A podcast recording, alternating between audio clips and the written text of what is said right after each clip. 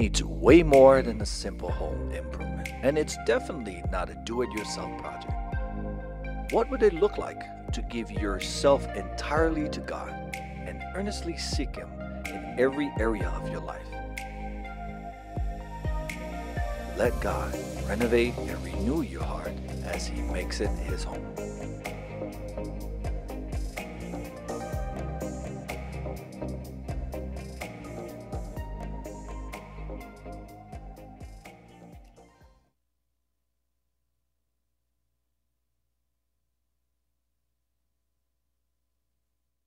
When I gave my life to Jesus, I told him, Lord, I want this heart of mine to be yours. I want to have you settle down here and make my heart your home. Everything I have belongs to you. Let me show you around. This week, we headed upstairs to the bedrooms in my home. When we were in my bedroom, Jesus asked me about the picture next to my bed. That's a picture of my boyfriend, I told him. Though I knew my relationship with my boyfriend was a good one, I felt kind of funny talking with him about it. He and I were struggling with some issues, and I didn't want to discuss them with him. I tried to change the subject, but Jesus must have known what I was thinking. You are beginning to question my teaching on sex, aren't you? That it's only for those who are joined in the covenant of marriage. You're feeling I may be asking something unnatural, if not impossible for you. You're afraid my will on this will limit the full enjoyment of life and love. Isn't that true? Yes, I confessed. Then listen carefully to what I'm saying, he continued. I forbid adultery and premarital sex not because sex is bad, but because it is good. It is a means of bonding two lives in deepening love. It has a creative power to bring human life into being. Sex is powerful. Used properly, sex has tremendous potential for good. Used improperly, it destroys the good. For this reason, God intends it to be expressed only within the commitment of a loving life partnership. There is far more to love than just sex. Let me help you in your relationship with the opposite sex. If you should fail and feel shame and guilt, know I still love you and will remain in you. Talk to me about it. Take steps to avoid it happening again. Rely on my strength and keep you from falling and lead you into a relationship of love and marriage where two truly become one in me. I'm sure it won't surprise you to hear me say that we live in a very sexualized culture. And I've seen this, if you've been around for a while, you've seen this change dramatically, particularly in the last decade. We've seen the rise of so many issues that are staggering to us, shocking to us. And yet, we slowly are, move in that direction because that's what we've been exposed to. There's a, an author named Jonathan Grant who wrote a book called Divine Sex, a compelling vision for Christian relationships in a hypersexualized age. And he says this modern society has made sex easy and in so has emptied it of its God given meaning. And if you're a young person here today, I want you to really pay attention to what we're talking about because this is true. It's counter to what we hear in our culture today, but what you're going to hear this morning is God's view on this. Sex has been redefined as a self determined commodity that results in frustration and despair. And then he goes on to describe how we've gotten to where we are today. And you'll see this, I've seen this transition just in the last 10 to 15 years in ministry. Listen to, he, he notices different transitions that we've gone through as a culture that has taken us where we are today. He says, first of all, it's the separation of sex from marriage, where we see cohabitation, couples living together more than ever before. We see the separation of sex from partnership or commitment or vow. And he talks about it this way this is sex has become temporary and recreational. We see the separation of sex literally from another person with the advent of pornography. And we're seeing some really frightening things when it comes to artificial intelligence. What we're seeing today could be just tame in light of where we're going as a culture if we don't understand what God is saying to the church and to the world about this. And finally, separation of sex from our own bodies through the questioning of the very categories of what is male and what is female. And listen to what he says. He ends this article with this In making sex so easy and individualistic, we have cheapened it and thereby emptied it of its very power. We tried to make it simpler, and all we did was end up making it smaller. Friends, this is true. This is true. And what I want to challenge us with this morning is to reclaim a biblical understanding of what is appropriate. You see, friends, sex is a God given gift to us as His people. It's for procreation, it's for having children and populating the world in a practical way. But God could have made it so that it wasn't pleasant or even desirable, but He didn't. He made it in a way that it was pleasant and in the right context, it's to be expressed. Now, I know this topic makes a lot of you very uncomfortable. I understand that. But I want you to understand the full counsel of God. I want you to understand what the scriptures teach about all aspects of life. I would not feel responsible as a, as a pastor, particularly as we are raising up a new generation, if I was not telling them the truth of what God says. Now, what's interesting is at the time that the Apostle Paul is going to write the words that we're going to read in 1 Thessalonians chapter 4, at that time and at the time of Jesus, sex was rampant in the Roman Empire. If we were to put that culture next to our culture today, we would say that our culture is pretty tame with regard to this issue. It was out of control in the Roman Empire. And so the Apostle Paul is compelled on a number of, in a number of times, as well as other New Testament authors, to speak to this very issue and to make sure that Christians are not caught up in the current and the tide of the culture, but understand it, this important topic, from the perspective of God's Word. Again, I want you to hear me say, from God's perspective, sex is a gift to His people but it's to be expressed in the right way. If you have your Bibles with you, I want to invite you to turn to 1 Thessalonians chapter 4. And in this passage, I'm going to be reading a very powerful teaching of the Apostle Paul, a very clear teaching of the Apostle Paul. Listen to what God says. We read it beginning in verse 1. As for other matters, brothers and sisters, we instructed you how to live in order to please God, as in fact you are living. So the Apostle Paul is affirming the Thessalonians in how they are living. Now we ask you and we urge you in the Lord Jesus to do this more and more. Keep on keeping on when it comes to pleasing God, when it comes to living God's way.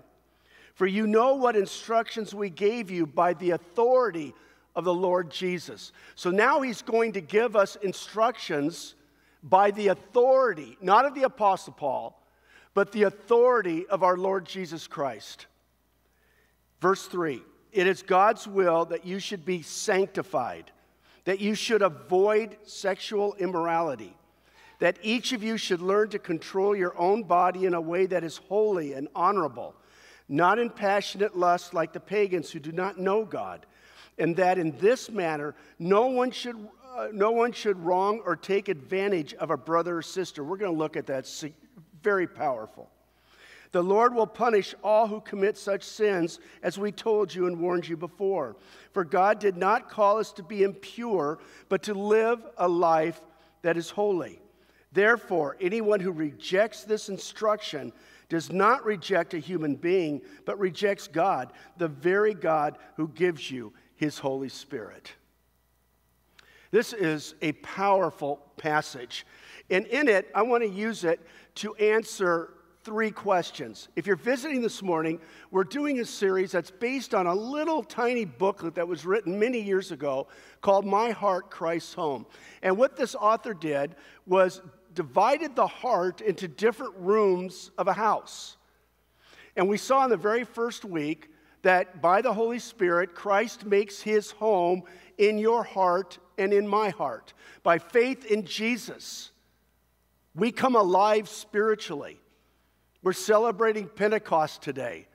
And part of the message of Pentecost, is, as Tim said, is that the Holy Spirit comes, we become, our bodies become the temple of the Lord, and the Lord comes to live in, in Spirit.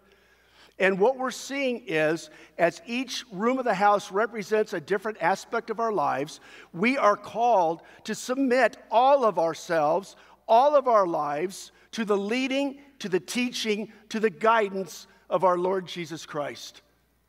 You see, we want to say that He's Lord, but He's only Lord if we submit to Him. He's only Lord if we obey Him. As Tim read in John 14, Jesus said, If you love me, you will obey what I command.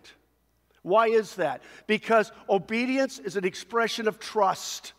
I'm saying, Lord, I may not understand in light of my culture, but Lord, I will follow you. I will obey you. I will serve you. I will live according to your instructions. It's the way that we honor him. It's the way that we worship him, as we read in Romans 12, 1 and 2. And so, friends, I want us to see three questions that this passage answers. And as we answer these questions this morning, the question I want you to ask yourself is this Is Jesus Christ really Lord over the bedroom of my life? Is he really Lord over this area of my life? Now, for some of you, you might be thinking, you know what? I, I, I think I'm, I'm doing well in this area, but excuse me, I know somebody who's not. And I want you to pray for them this morning. I want you to pray for them because here's what I believe. To the core of who I am, this is what I believe. The greatest freedom we will ever experience in life is when we choose to be what God created us to be. When we are not living as God intended, then we are living in rebellion against Him. That is not freedom. The Bible teaches that is bondage, that is slavery. Freedom is being free to be what God made me to be, what God created me to be. And so when our children were growing up, we wanted them to understand obedience, not from the perspective, I need to obey in order to get God to love me or get God to like me. He already loves you but we obey as an expression of trust and worship and love for God, believing that this is the path of the greatest freedom. Now, that's a message that is contrary to what you'll hear in our culture. What you will hear in our culture is that the Bible robs us of fun and joy. It is absolutely untrue. Absolutely untrue. And if you get close to people who are living lives in rebellion against God, you will see there is an emptiness, there is a pain that, that is deeper than anything you can imagine. And so, friends, let's look at what these three questions that this passage addresses. So, here's the first one What is God's requirement? What does God say about sexual conduct? What does he teach about sexual conduct? We read in verses 2 and 3 For you know what instructions we gave you by the authority of our Lord Jesus Christ. It is God's will that you should be sanctified, that you should abstain from sexual immorality. Now, let's define what this means. There are three key words in this passage. The first is one that Tim mentioned earlier, and that is the word sanctified. The word sanctified means fleeing evil and embracing Jesus. It means allowing God by His Spirit to transform me into the image of Jesus. So, more and more, I think like Jesus. More and more, my desires match the desires of Jesus. More and more, my life reflects the work of God and the desire of God and the will of God for your life. Friends, as I have grown many years as a Christian, what I have found is God has been sanctifying me. He has been, he has been molding and shaping me into the image of Jesus. And you know what? He's not done yet. There's a lot more work that He needs to do in my life as He as He transforms me from the inside out, as He makes me into a new creation. And that, by the presence of the Holy Spirit, is what God is doing in your life. But we participate in that process by choosing to be rooted in Jesus, by choosing to allow Jesus to be the authority of our lives, not our culture, not our desires, not our ambitions, not our dreams, not the ambitions others have for us, but the purposes that God created us for. That's where life is found. And so we see this that God is calling us to be sanctified. That means fleeing evil and embracing the teachings of Jesus. Now, there's two other key words that I want you to see here. The next is the word abstain. It's the word abstain. And this is what it means it means staying completely away from any thought. It's not just action, friends. Jesus said, You've heard it said, you shall not commit adultery. In the Sermon on the Mount, he said this. But I tell you, if you look with lust upon another, you're already guilty of committing adultery. So it goes not just from our actions, but it affects our thoughts as well and our desires. God wants to make those holy as well. He wants to sanctify that as well. And so we are to abstain, to stay completely away from any thought or behavior that violates the principles of God's word and results in any act of sexual sin. Now, here's the key word in this passage, and that's the phrase sexual immorality. I want to define this for you as it would have been understood by the Apostle Paul, as it would have been understood by the people who were reading that in the church at Thessalonica. There was teaching that was very consistent, and this is very specific language in the Greek language, which is far more precise than English. And so, this is what he's saying sexual immorality is any sexual sin that deviates from the monogamous, that means faithful relationship between a husband, one man, and a wife, one woman. This is how this passage would have been understood by the Apostle Paul. This is how this passage would have been understood by the people who received this letter in the first century. Now, this was miles away from the culture of the day. It was very different from the culture of the day.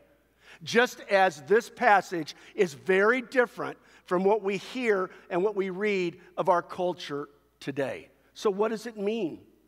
It means the passage speaks against adultery in our minds or even and in our actions. It speaks against pornography, which is an increasingly uh, problematic issue in our culture today because of the advent of the internet and social media. It's become a huge problem, and not just for men. It tends to affect men more, but women as well. Homosexuality, which we're going to talk about this summer, sex while dating, cohabitation, and so on. And what we're going to see in this passage is why this matters. Now, we had a, uh, a young woman in my last church who was a student at a university. And she came home for Christmas break and she shared with a couple of us as pastors that there was a guy that she was dating who was pressuring her to compromise her biblical understanding, what would, uh, biblical understanding we had taught at our church on this issue. And what he was saying was that, that our teaching was wrong, that God doesn't care, that it's a victimless act. In fact, it's a great way to celebrate love. And we took her to this very passage and we showed her in the original language what it is that God is instructing us. Friends, even people in churches will claim, because of where our culture has gone today, will claim that this is not a sin. That is not what God teaches. He calls us to sexual purity. So here's the second question I want you to see this morning and that is this How can I be sexually pure? How can I live a sexually pure life? I mean, in this culture today, that's a pretty tall order, isn't it? And the world is dramatically different from the world I grew up in. And even dramatically different than the world my children grew up in. And my oldest is 34. Did I get right? Our oldest is 34. And the world today, dramatically different when it comes to this topic. And so we've seen culture change rapidly. And the tendency is for the church to begin to change along with it. We want to be rooted in the authority of the Word of God. We don't want to be rooted in the authority of our culture. We want to be rooted in the authority of our Lord and His Word. And so, what do we see here? We see in verses 4 to the first part of verse 6 Paul says each of us should learn to control our own body in a way that is holy and honorable, not in passionate lust like the pagans who do not know God, and that in this matter no one should wrong or take advantage of a brother or a sister. Well, let's look at the three things that Paul identifies as reasons why we should seek to be pure. Here's the first one because we are to be, how is it that we can be sexually pure? We choose to take control of our bodies. We choose to take hold of our bodies. Now, why does this matter? I want you to hear this. In the Old Testament, they believed God lived in what was called the Holy of Holies. It was also called the Most Holy Place. It was a very small room at the very center of the temple. And this is where God was particularly present, they believed. The Bible says that the moment that Jesus died, on the cross, God took the curtain and he tore it from top to bottom. Now, why is that significant? Because we no longer need to be separated from a holy God.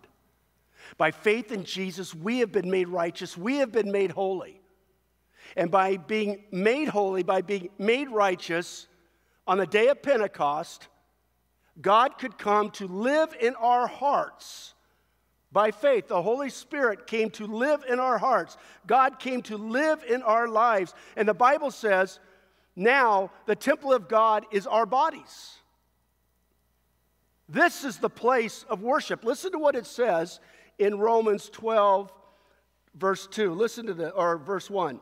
Therefore, I urge you, brothers and sisters, in view of God's mercy, to offer your bodies, your bodies as a living sacrifice holy and pleasing to God. This is your true and proper worship. What is he saying? He's saying that through my body, I am offering everything to him. He lives with me. There's nothing that I think, there's nothing that I do, there's no desire that I have that God does not see. And the same is true for you. God is present in every room of your life, God is present in every place in your life. He is present in you and with you and your body is to be offered to Him as a living sacrifice. So, what does this mean? Each of us needs to control our bodies, and it means more than just our sexuality.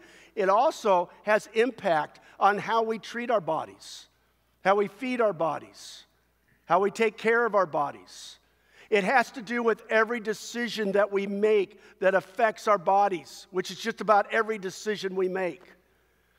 And we are to control our bodies in a way that is honorable, that is worshipful to the Lord our God. Now, I know that this is very, very convicting for all of us. All of us. Friends, I want to share with you something that I've learned in my life when it comes to temptation.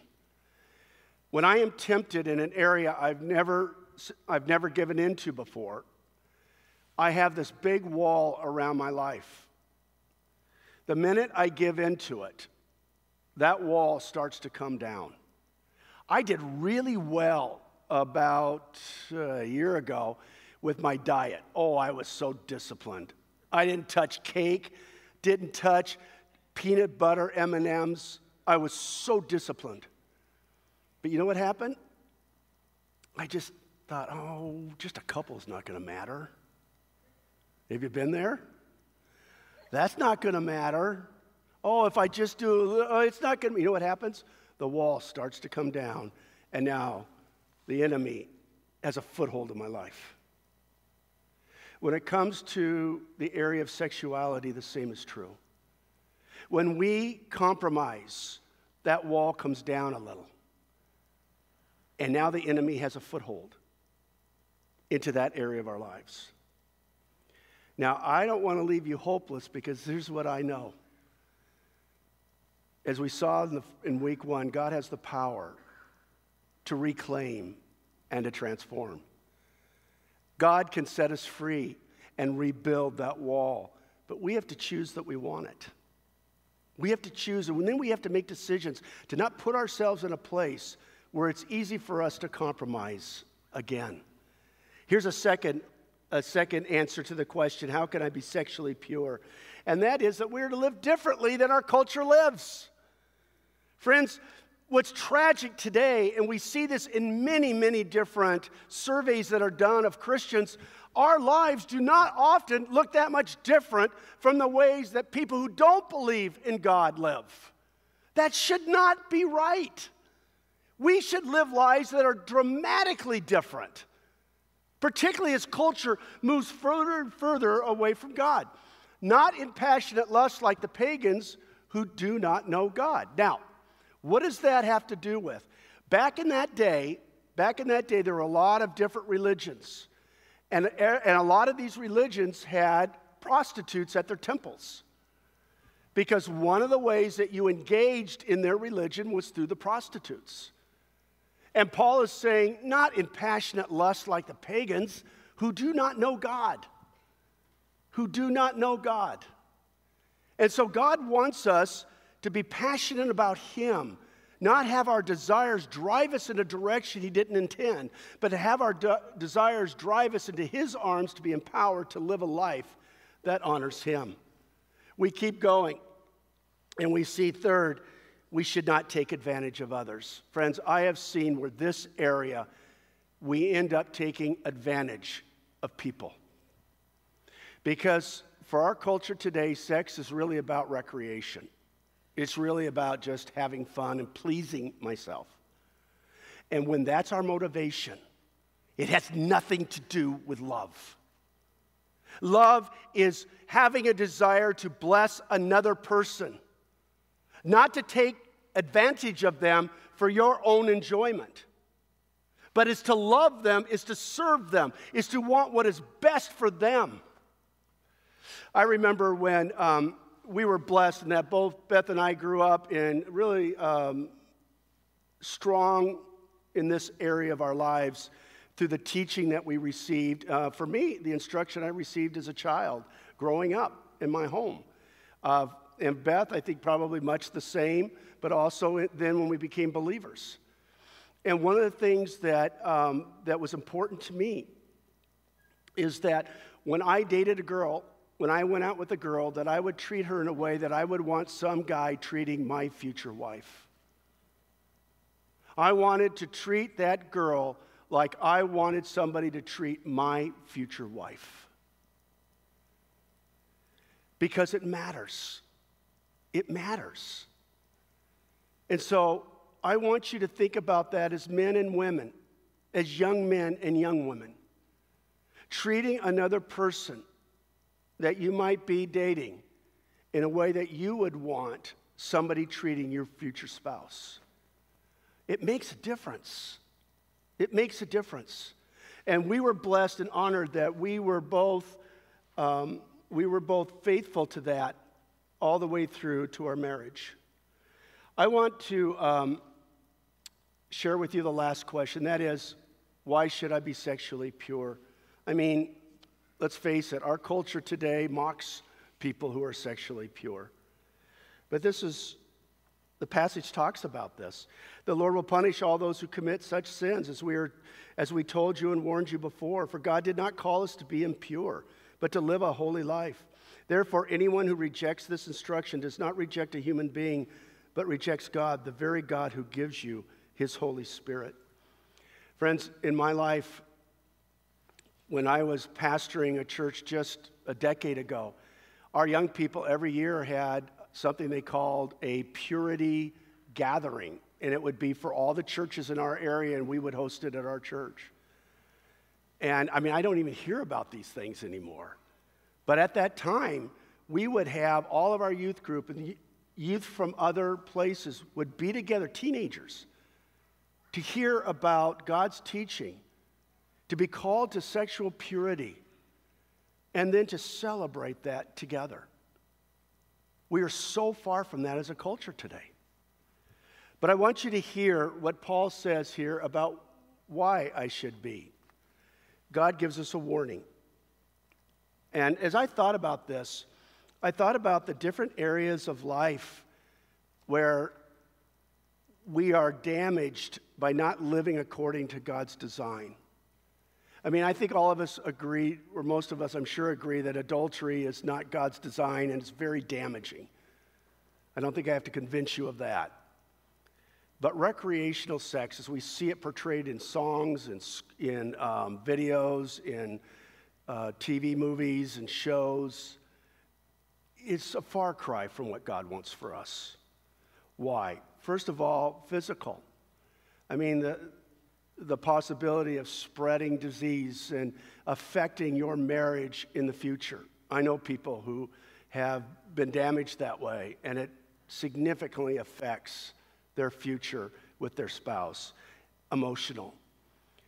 Friends, God calls us in marriage to make a covenant together, to, to make a vow together.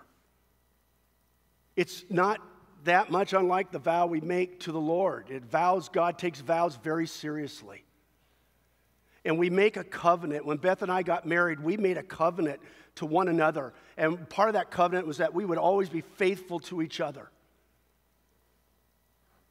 And then, sex in that context is a celebration of the oneness that God wants for us. And here's the reality when we give ourselves to another person in that way, there is a connection that happens that is very powerful and can create havoc in not just that relationship, but in relationships to come.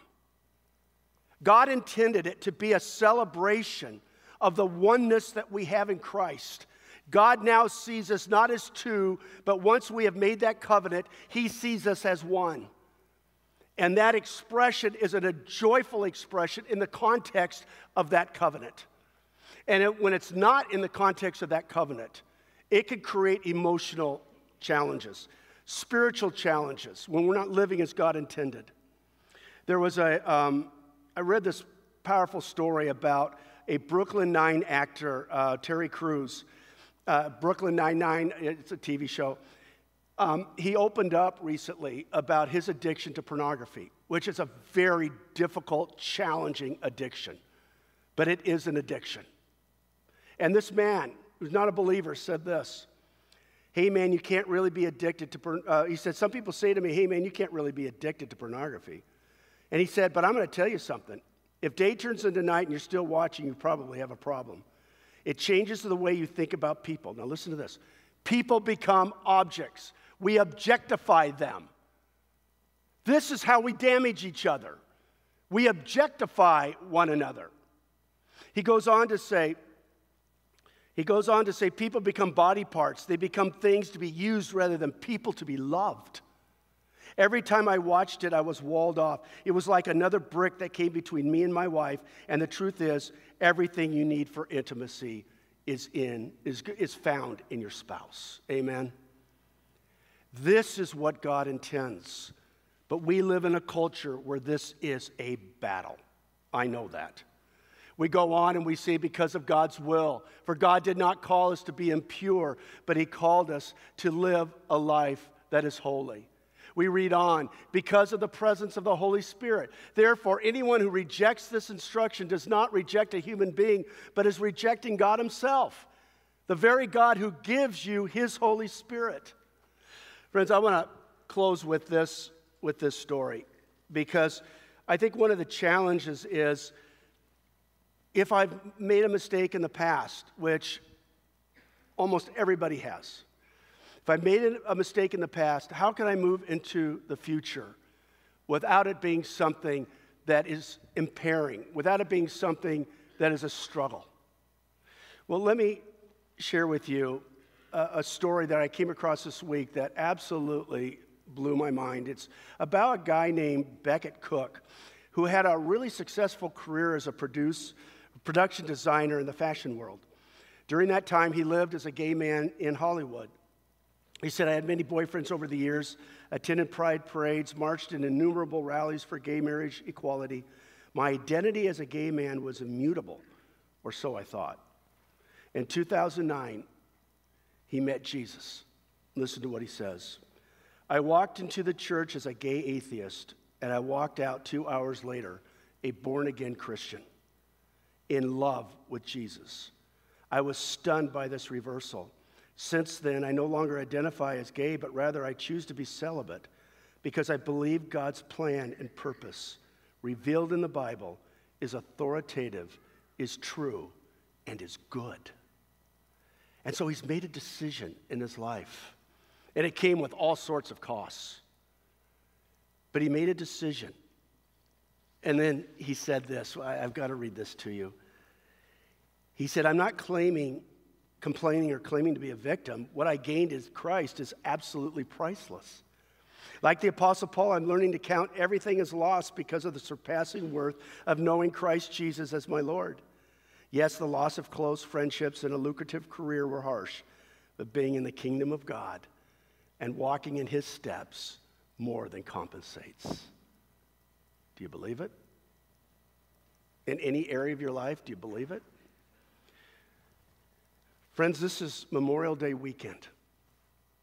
It's a weekend in which we honor men and women who made the ultimate sacrifice for our freedom. For our freedom. It matters to me. I didn't grow up in a military family, but I married into a military family. And I learned to really honor and respect our service people, and particularly those who gave up their life or had a loved one give up their life for our freedom. But I wonder if you and I aren't choosing spiritual slavery today. God wants to set you free, but it comes at the cost of sacrificing ourselves to follow Jesus. If you're struggling with an area of, that we've talked about this morning, you're not alone. You're not alone. And as we talked about in the first week, in Ephesians 3 14 to 21, Jesus has the power to set you free. To set you free. To bring freedom to your life, to bring freedom to your relationships, to bring freedom to your marriage. If you've made mistakes in the past, confess those to the Lord. Let the Lord, Lord's forgiveness and love just wash over you and ask Him to set you free from all that stuff. But it takes a decision that you and I need to make to invite Jesus into those areas of our life. Will you pray with me? Our Father, we come to worship you this morning. We come to honor you this morning. We come to celebrate you this morning. And Father, we read that these instructions do not come from you, from the Apostle Paul, but from you, O Lord. And so, as hard as it is in our culture today, we receive them. Lord, I want to pray for any right now who are just dealing with regret, maybe dealing with feeling convicted.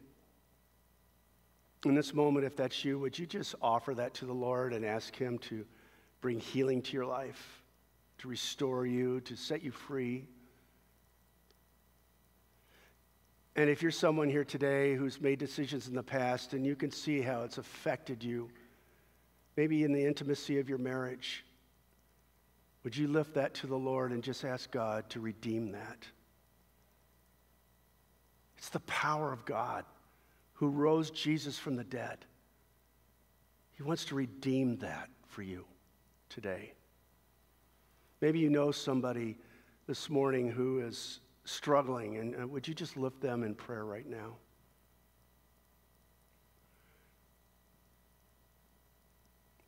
And oh God, I just ask that you would bring renewal to your people, healing to your people, joy to your people, purpose to your people, that they could say, like this man, the joy of knowing Christ is greater than any sacrifice we could ever make.